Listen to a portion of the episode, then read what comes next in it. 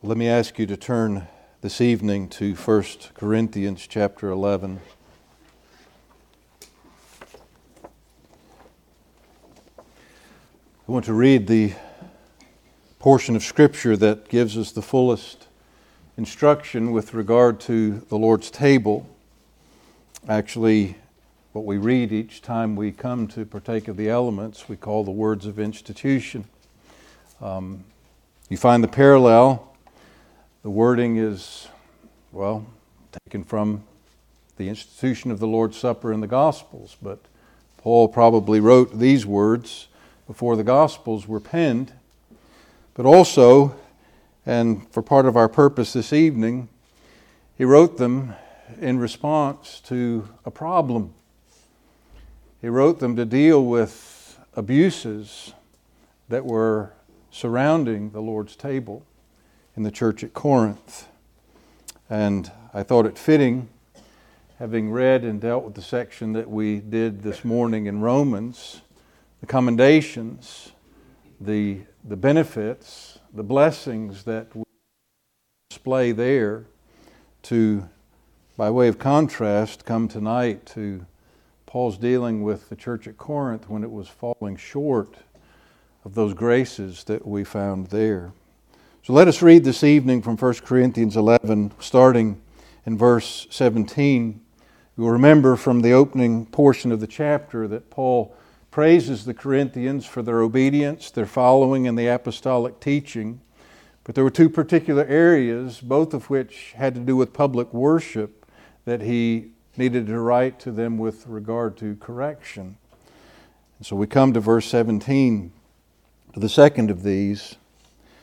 Now, in this that I declare unto you, I praise you not, that ye come together not for the better, but for the worse. For first of all, when ye come together in the church, I hear that there be divisions among you, and I partly believe it. For there must also be heresies among you, that they which are approved may be made manifest among you. When you come together, therefore, into one place, this is not to eat the Lord's Supper. For in eating, everyone taketh before other his own supper. One is hungry, and another is drunken. What? Have ye not houses to eat and to drink in? Or despise ye the church of God, and shame them that have not? What shall I say to you? Shall I praise you in this? I praise you not. For I have received of the Lord that which also I delivered unto you, that the Lord Jesus, the same night took bread, and when he had given thanks, he brake it and said, Take, eat. This is my body which is broken for you. This do in remembrance of me. And after the same manner also he took the cup when he had supped, saying, this cup is the New Testament in my blood. This do ye as oft as ye drink it in remembrance of me. For as often as ye eat this bread and drink this cup, you do show the Lord's death till he come. Wherefore, whosoever shall eat this bread and drink this cup of the Lord unworthily shall be guilty of the body and blood of the Lord. But let a man examine himself and so let him eat of that bread and drink of that cup. For he that eateth and drinketh unworthily eateth and drinketh damnation or condemnation to himself, not discerning the Lord's body. For this cause many are weak and sickly among you, and many sleep. For if we would judge ourselves, we should not be judged. But when we are judged, we are chastened of the Lord, that we should not be condemned with the world. Wherefore, my brethren, when ye come together to eat, tarry one for another. And if any man hunger, let him eat at home, that ye come not together unto condemnation. And the rest will I set in order when I come.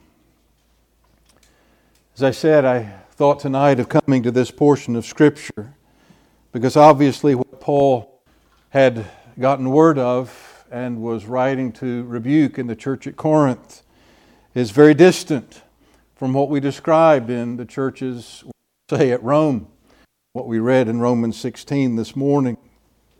It's not that perhaps the Romans did not struggle with some of the sins that were openly manifested here in Corinth, but Paul finds no cause to rebuke.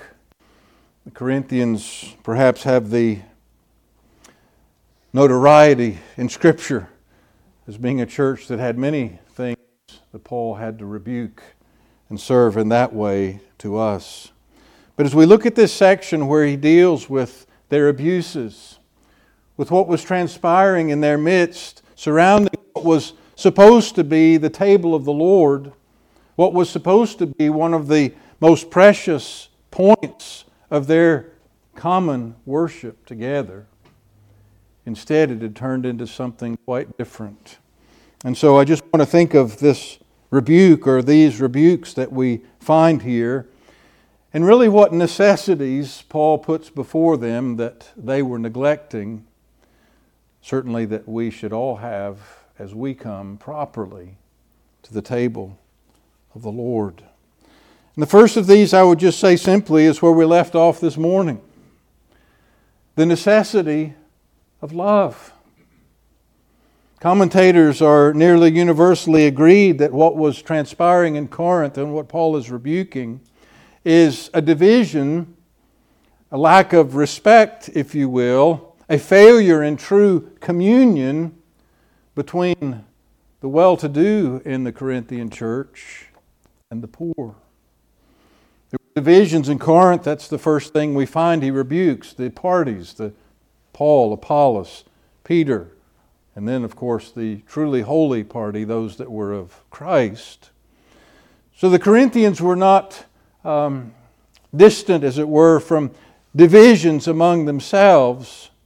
But what scholars believe is the case Paul is describing here, because that final admonition is tarry one for another.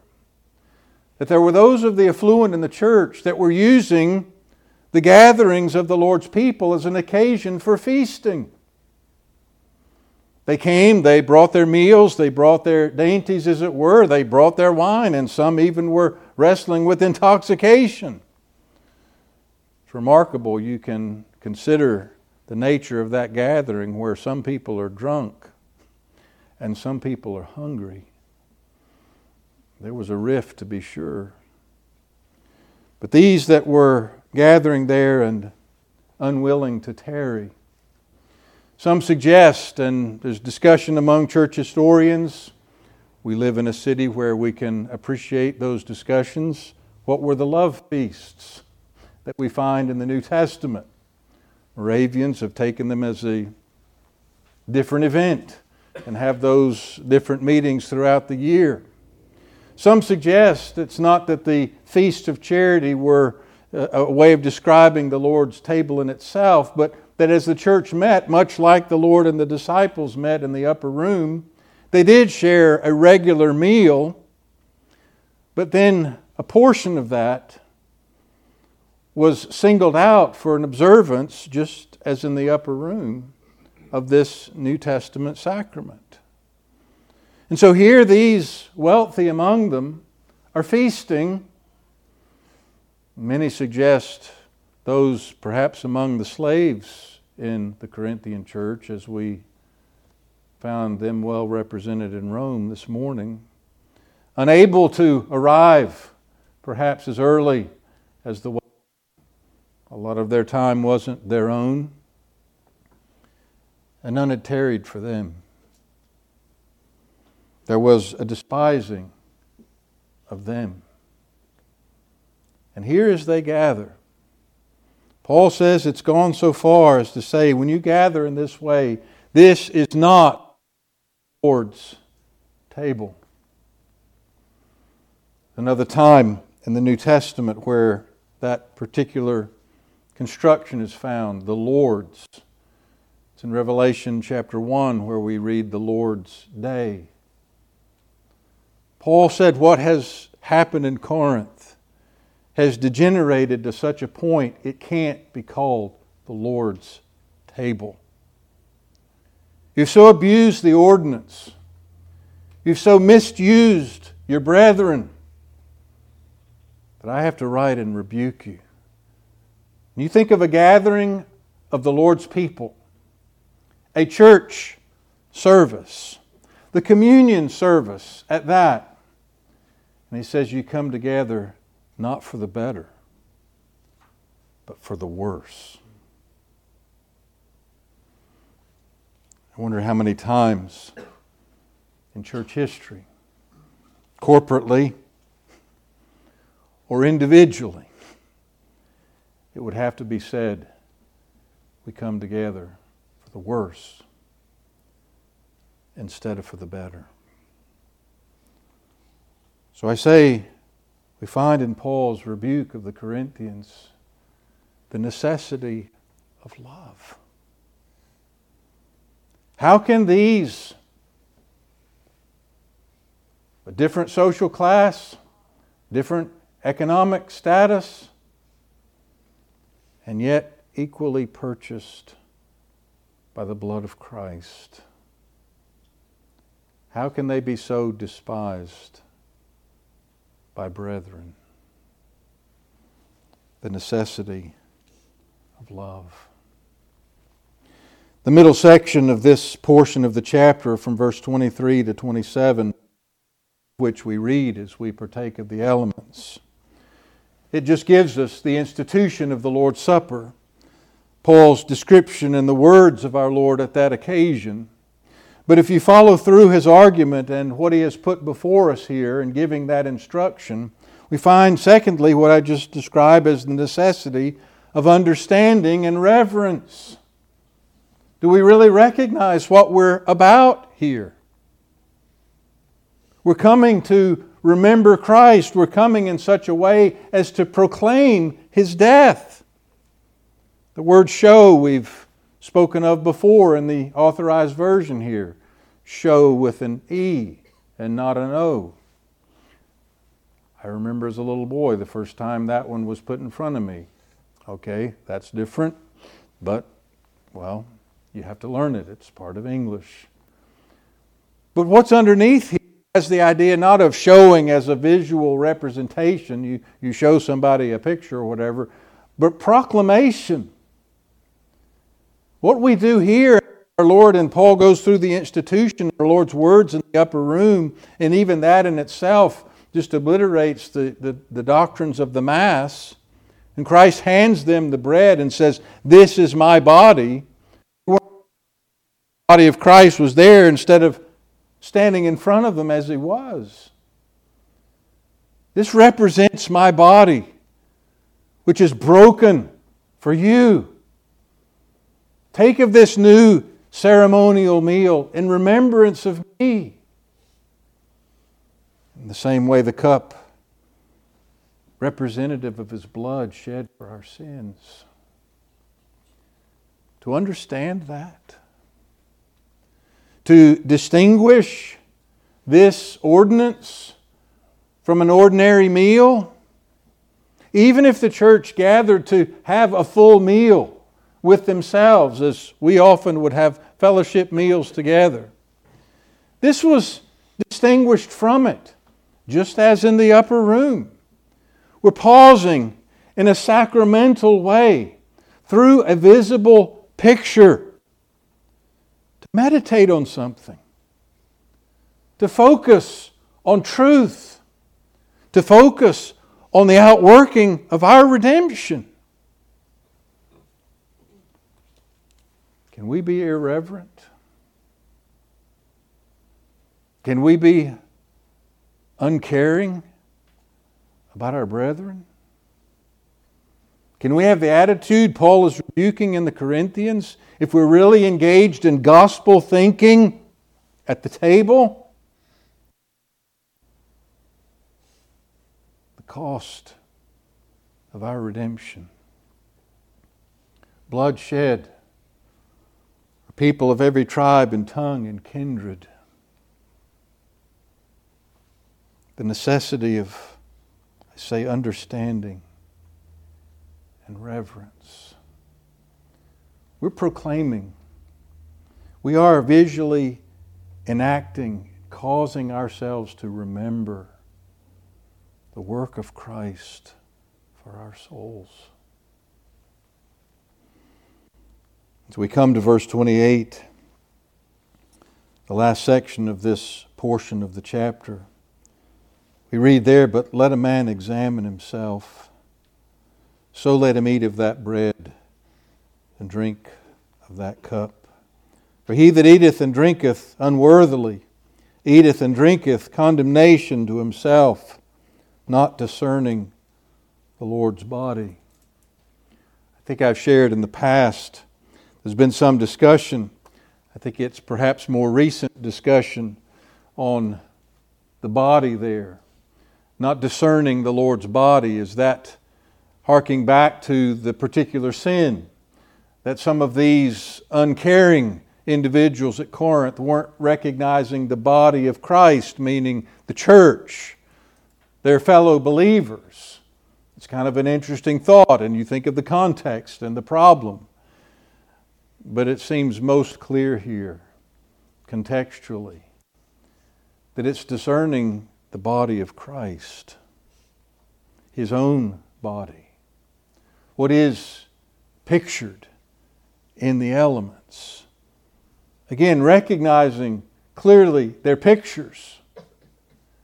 But in our meditations, in what we're called upon to do, to recognize that broken body and the reason for it. Let a man examine himself. So let him eat of that bread and drink of that cup. He that eateth and drinketh unworthily He's speaking here about working up merit. He's not saying once you're a worthy enough person, you can come to communion. It's to partake of the communion service, to partake of the elements of this sacrament in an unworthy manner. To not be discerning the Lord's body. To not be thoughtfully remembering the work of Christ to redeem our souls. And so, here, the necessity of that self examination. What are we confessing as we proclaim the gospel again through these elements? Our need, our sinfulness, our inability to save ourselves, the necessity of this awful cost of the body and blood of Jesus. Then, to in a right manner, partake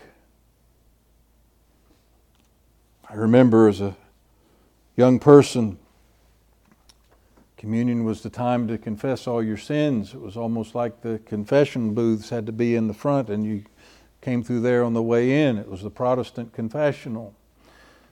I think there can be a misuse of that. I mean, we have to take our place with the psalmist Lord, cleanse my secret sins. I'm so sinful, if I try and name every sin before I come to this service, I'll never come. But the manner in which we come, again, gospel thinking. Who am I? That for my sake, my Lord should take frail flesh and die. Who am I? That the body and blood of the one spotless one would be sacrificed for me. Self examination is going to bring us to humility and reverence as we come to this table. If we're examining ourselves, if we're rightly and with gospel hearts coming to this Lord's table, how could we possibly drift into the abuse that Paul is calling out in Corinth? If we are truly believers, if we're truly reviewing the work of Christ for our souls, how could we possibly do as the Corinthians did? It's a remarkable section here, and it's something that has application beyond just this ordinance. But Paul says this is so serious, has become so serious in your midst. For the reason of this abuse, there are many weak and sickly among you, and some sleep.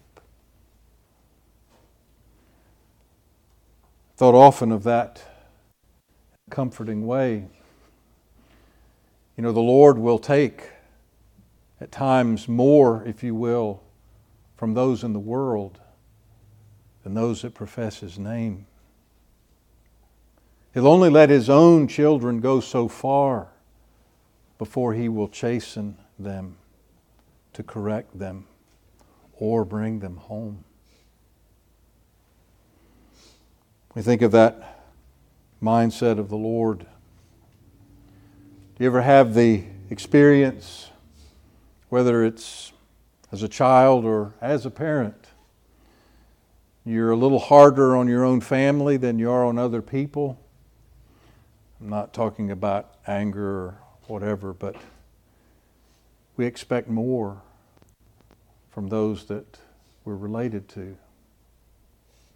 As a parent seeks to guide the child, they might expect more from them than they expect from someone else's child because, well, they haven't told the other child about X, Y, and Z, and how in our family we do X, Y, and Z. So there's a particular care and a particular expectation and then at times a particular rebuke that comes upon our own. The Corinthians here, I say there's at least the comforting footnote to this pretty stern rebuke that the Lord chastened some in Corinth because they were His own. But I say this most instructive chapter and the place where we find the words of institution flows out of a report that Paul hears of abuse, of a lack of love that a company was supposed to be, but as Paul said, really had ceased being the Lord's table. Let us come tonight to the Lord's table. Let us understand the necessity, the expression of love. As we have been loved, we might so love one another. The necessity of understanding and reverence. Some of those pieces are what we wrestle with, even with admission to the table. To have a point of maturity and wisdom to discern the pictures to discern the reality behind the pictures. And then that necessity of self examination. Marvel that God has saved the likes of me, and how that's going to lead me to rejoice in God accepting the likes of my neighbor. Whatever differences may exist between us in this worldly realm. One in Christ Jesus. I trust the Lord will help us. Help us be more like what we saw on display in those greetings to the Romans than this sad rebuke that had to come to the Corinthians. Let me ask you tonight to turn in your blue hymnal